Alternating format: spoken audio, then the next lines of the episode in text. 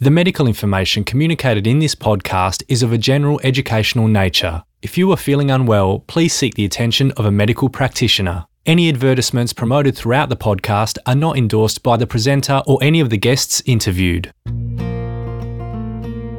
Hi there, welcome to MediTalk, a medical podcast talking all things medical in a way that you can understand.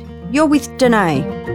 Infections of the middle ear, tonsils, and adenoids can be quite common in children, and for this reason, I thought it may be helpful for us to learn more about grommets, adenoids, and tonsils from Dr. Bumbak, who is a paediatric otolaryngologist and a head and neck surgeon at Perth Children's Hospital and at St John of God Hospital in Subiaco. So, we are going to talk about grommets, adenoids, and tonsils today with Dr. Bumbak. Thank you so much for joining us today on MediTalk. Thank you very much, Danae. Lovely to be here. So, tell me, how many children in Australia approximately suffer from this glue ear? Well, glue ear has been prevalent amongst children over the centuries, essentially. So, what is it exactly? Well, basically, glue ear is fluid that resides behind the eardrum in the middle ear space, particularly in uh, children, which is commonly seen in up to 80% of uh, school age children. Really? Will they experience at least one episode, not necessarily of glue ear, but of a condition called otitis media, which is the generic condition of this issue, Yeah. which can lead to issues of poor hearing. And obviously, that can, it is one of the most common reasons why kids present to GPs uh, for a, an assessment. It is also one of the highest uh, prescriptions of antibiotics for this condition that is required by GPs uh, because we know the impact of the condition on children is enormous. And obviously, it, with this condition, it leads to the hearing loss and hence speech delay and then cognitive development issues. Yeah, right. And in, in Australia, though, you know, we've got the condition affects between overall between 650 to about 1.6 million children Wow. um, up until school age. Um, and of those who get the condition, then about 30,000 operations are performed in Australia wide each year, at least. And then these are just figures that have been touted over the years, and there's no sort of up to date sort of uh, figures that I can find that tells us today how many figures we do. But obviously, every uh, ear, nose, and throat surgeon out there will obviously will have to make that decision and encompass the broader picture as to where the child has come from in terms of their development, their presentation, their degree of hearing loss, and obviously then discuss with the families the risks and benefits of doing grommet surgery. Yeah, so will the child initially present with just some hear lo- a hearing loss, and that's how then they'll go to the GP, or how does it sort of, other than hearing loss, how will they know that there's an issue? Most most of the children, the preschool age children um, who present are the ones with speech delay. Uh, and the luxuries of mothers group out there now, where mothers will compare child for child, uh, and they can see, you know, as to certain children, how many words they have in their vocabulary. Uh, are the child attentive? Do they respond? Are they saying the appropriate words? Are they saying two to three word sentence structures? Uh, and was there any concerns with their balance as well? Even further than that, is, there, is there any pressure where the kids are poking and prodding and pulling at the ears as well? And can the children have issues with this as young as how old? Uh, this children can get this condition as early as, you know, a few weeks of life. Really? Um, and obviously, that depends upon a number of different reasons. So, there's those host factors and then those environmental factors. So, those host factors are going to look at uh, obviously the age of the child, uh, it's going to look at uh, any underlying immunodeficiencies. So, a child's got a poor immune system. Or is there any aspect uh, of the child, particularly, is there any developmental issues? So, we're more commonly seeing those children with craniofacial abnormalities, particularly the cleft uh, palate child, uh, the Down syndrome child, uh, who are going to be at increased risk of developing middle ear disease, which results in the glue ear. Okay. So, do all children benefit from having adenoid and their tonsils out? Those children who undergo surgery obviously are being selected on the basis of their presentation, particularly more so for those chi- children who have issues with uh, snoring, with sleep disturbed breathing, Yes. obstructive sleep apnea, or recurrent tonsillitis. So you're seeing an increase of children having s- snoring and, and those sort of sleep related issues? Uh, there's a lot of evidence out there now that uh, shows that up to about 15% of children, so 3 to 15% of children, uh, will have issues with uh, snoring, which can then relate to issues of poor cognitive development, behavioural issues, and developmental delay. So it's not just, oh, they're cute, they snore, that's all very normal. If your child is snoring and it's, and it's uh, an issue that you see um, happening more often, it's something they should go and speak to their e- GP about? That's exactly right. So, the more common child that you get is the child who's a chronic or heroic snorer, um, who sleeps with their mouth wide open, their head arched back, is a sweaty, restless sleeper, uh, has frequent nocturnes, awaking during the night, uh, nightmares, night terrors, um, wets their bed, particularly the older child, Oh, really? grinds their teeth. Yes. Uh, and then in the morning, when they wake up feeling tired, grumpy, miserable, there's problems at school where they drift off and they've got poor cognitive development. Uh, So would they be suffering sort of daytime sleepiness? daytime sleepiness, that's exactly right. So, but more so seeing after lunch where the child just wants to have a sleep. And I had a child several months ago who was commonly seen in the, in the back of the classroom after lunch asleep on the desk.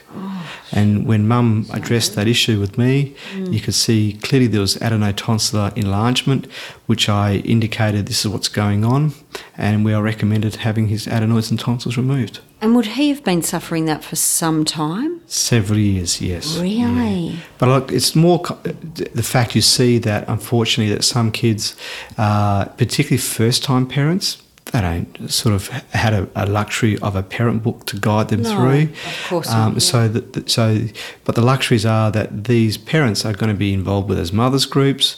Parents who've got their other sisters or brothers who've got children of similar age, and they Mm. can compare like for like as well. Yeah, that's true. And in terms of, I mean, it would uh, you can see how if a child is suffering daytime sleepiness, then the effect it would have on their schooling and being able to ac- actually concentrate and focus at school. And so, what's your experience like when you've done? You've probably got thousands of children you've done operations on. Do you see a benefit to the kids straight away? Like after they've had their tonsils removed, they suddenly go, they can start sleeping and Definitely, uh, and it's it's it's rewarding when you see in the post-op period. Look, it's rewarding to, to treat any patient, whether Yes. it's medically or surgically.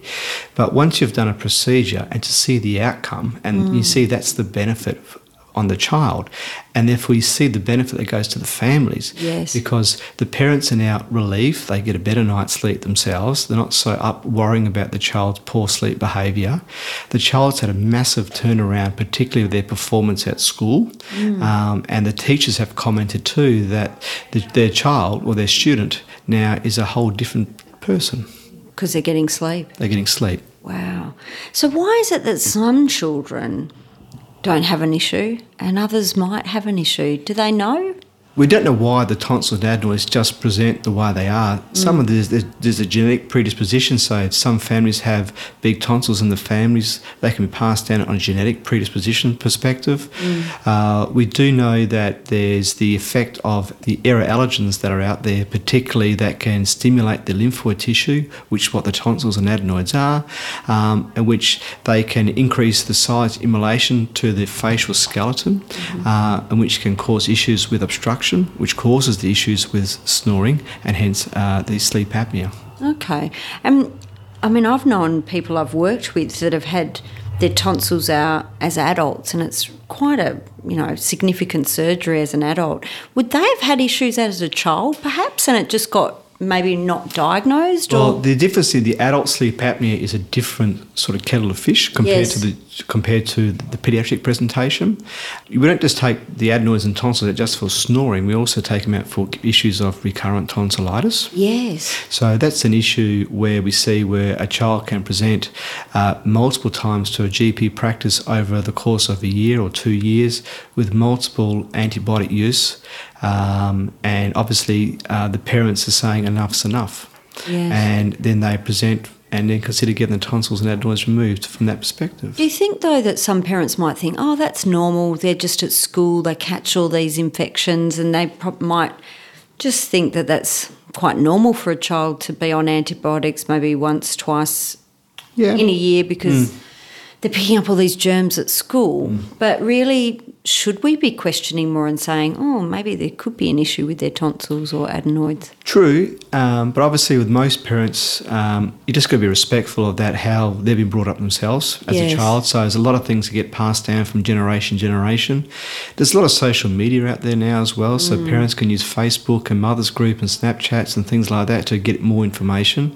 Um, and it's also uh, it's just more the parents uh, obviously will think what else could it be? What else could it be? And you know, like with any parent, I suspect would want to just just wait and see. Hmm. And but there's other parents out there who would just say, look, enough's enough. Yes. You know, and it's taken its toll either on the mother or the father, uh, or the, or, Or the child. or the child for that Yeah. point of view. Um, uh, so it's it is a challenge, Hmm. um, and I think you know I'm just respectful that you know when the parents come in. S- Listen to what their uh, their concerns are, and then you can just take it on a case by case basis. Yeah. So, what are the red flags that parents should be looking out for? So the red flags for for the snoring component. So is that, is that child who's a chronic snorer who has sleep disturbed breathing issues where they get difficulty breathing at night time with the mouth open, the head arched back, the sweaty restless sleep, wakes up during the night. Uh, as, the, ol- as they get older, they, they may still wet the bed, which means they can't go to school camp, which the mums find a bit frustrating. Um, and then when they wake up in the morning feeling tired and grumpy and don't want to eat, particularly the solid foods like the meats and chickens, they want to avoid that. Um, and then they're the sort of flags you want to address. And then you see that they've got problems with their cognitive development. And if they're falling behind at school, they're looking tired and always want to have a sleep or they're falling asleep easily in the car, you say to the parents, something's not quite right. And in terms of grommets, how do they help a child? So, grommet surgery is a day case procedure where we place down a small uh, grommet, which is the size of about um, probably a bit bigger than a, well, let's say like a pinhead. Yeah, I was looking on the internet. They look quite small. They do. They're very small. Yeah. You can see in front of me here. Yes. They've got this. this I small, might take a photo actually, and then I'll put it on the Yeah. Instagram Yeah. page.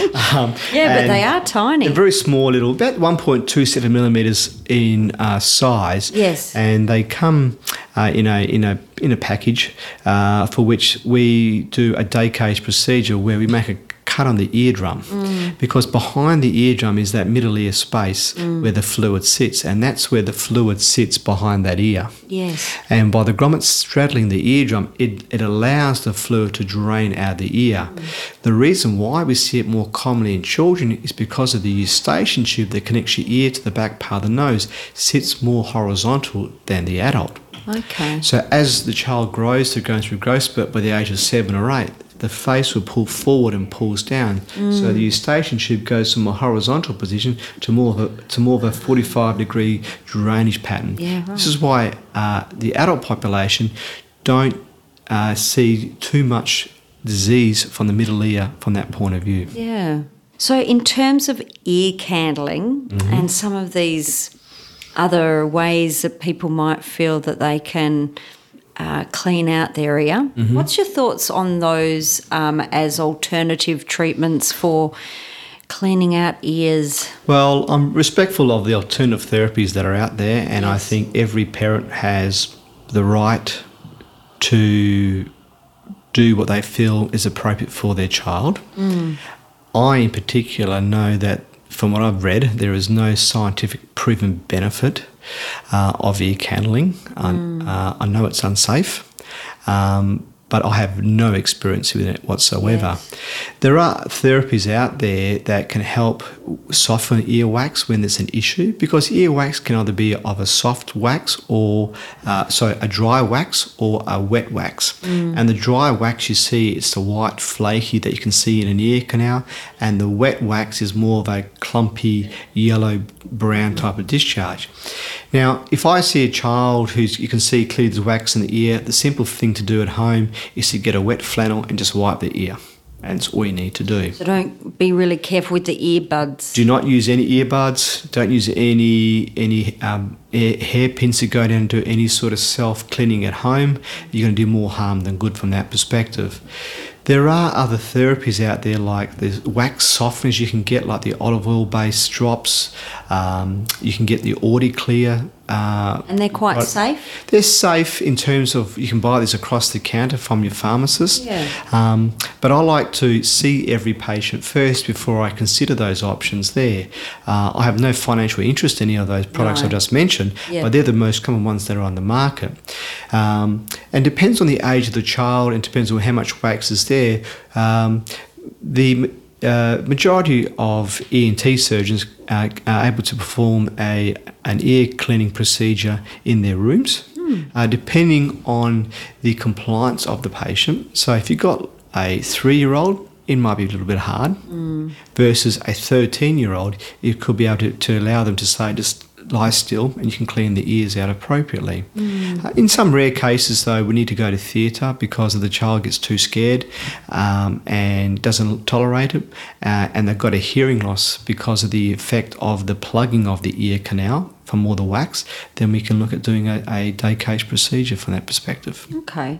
So how does actually removing someone's uh, a child's tonsils and adenoids actually help them sleep?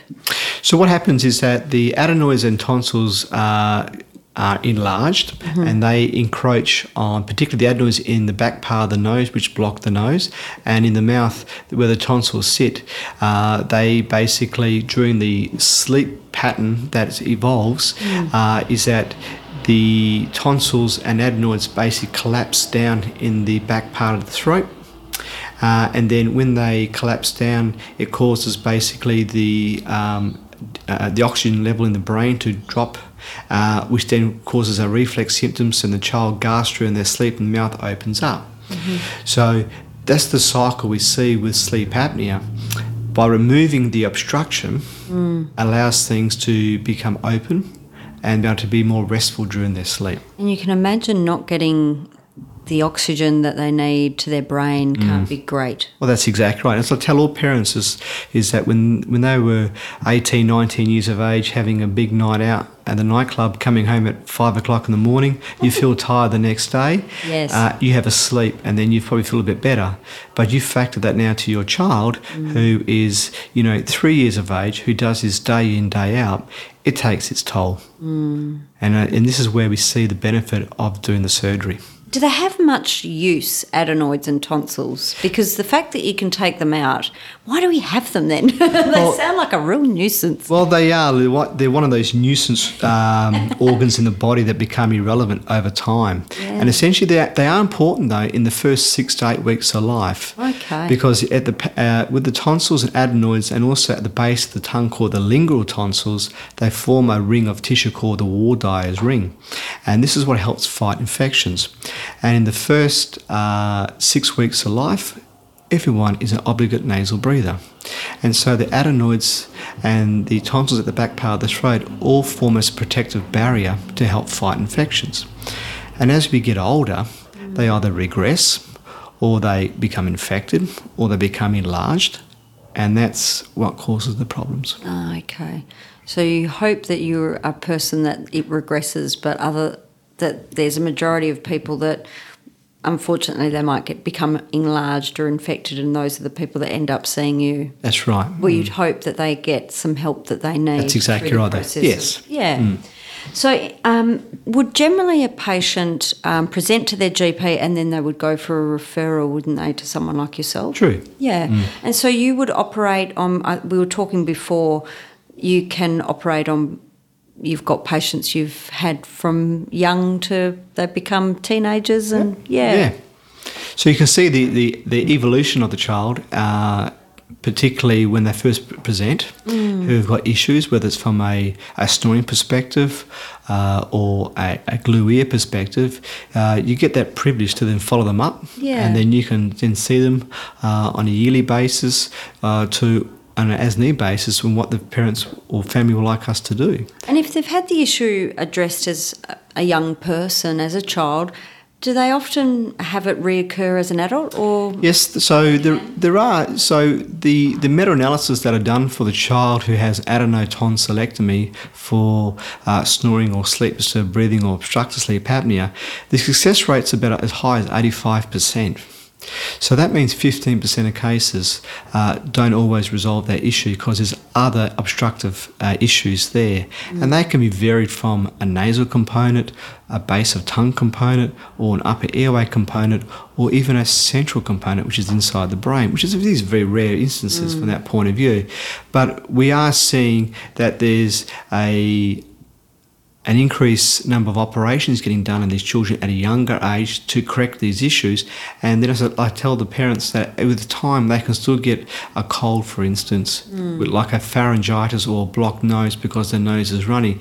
And when you get the nasal obstruction, that can cause the resurgence of their snoring that way. And because of early childhood um, being so instrumental to the, a child's learning, so zero to seven, it's just so important to try and address those these issues while they're learning those big developmental milestones, isn't it? Definitely. Yeah. To end the podcast interview, what's some advice that you would give parents about uh, grommets, adenoids, and tonsils? The most important thing that from a grommet perspective is that uh, grommets are effective. Uh, they restore hearing.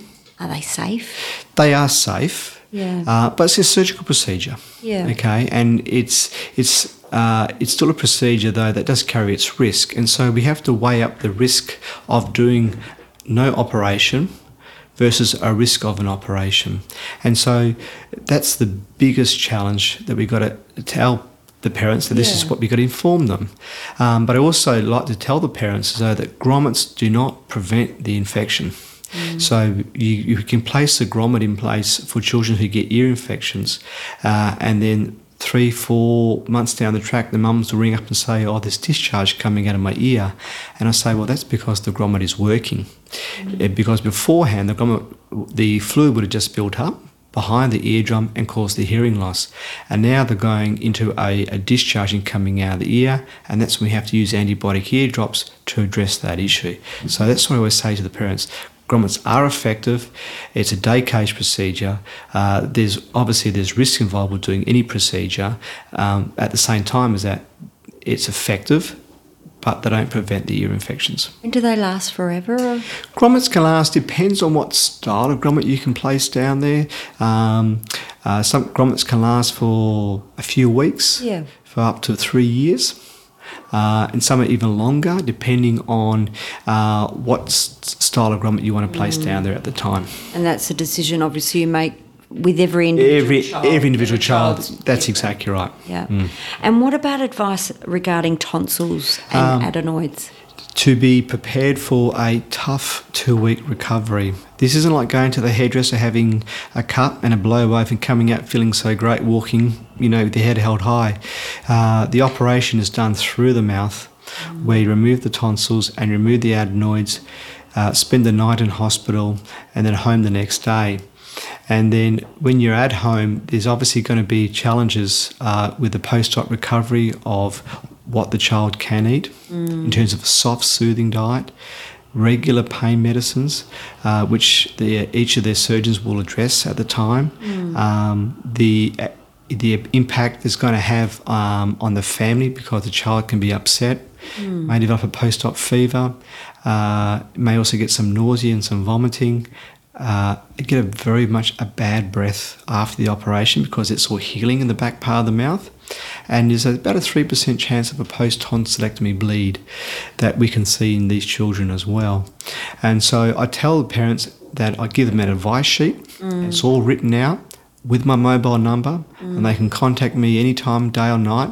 Um, and I, I jokingly say to the parents, I act like a life coach for them because it's just to reassure them how things are going. I know what to expect, but as a parent, you sort of think, yeah, it's, it's an operation, and you don't really appreciate it until you're in the mix as such. But the good news is the majority of children will get by the the two weeks after surgery. That's right. And they should have some success. You've got 85% success rate in terms of, you know, a child having better sleep, a better quality of life mm-hmm. for a lot of children that majority of the cases Yeah, that for the come in, majority. that's, that's exactly right though.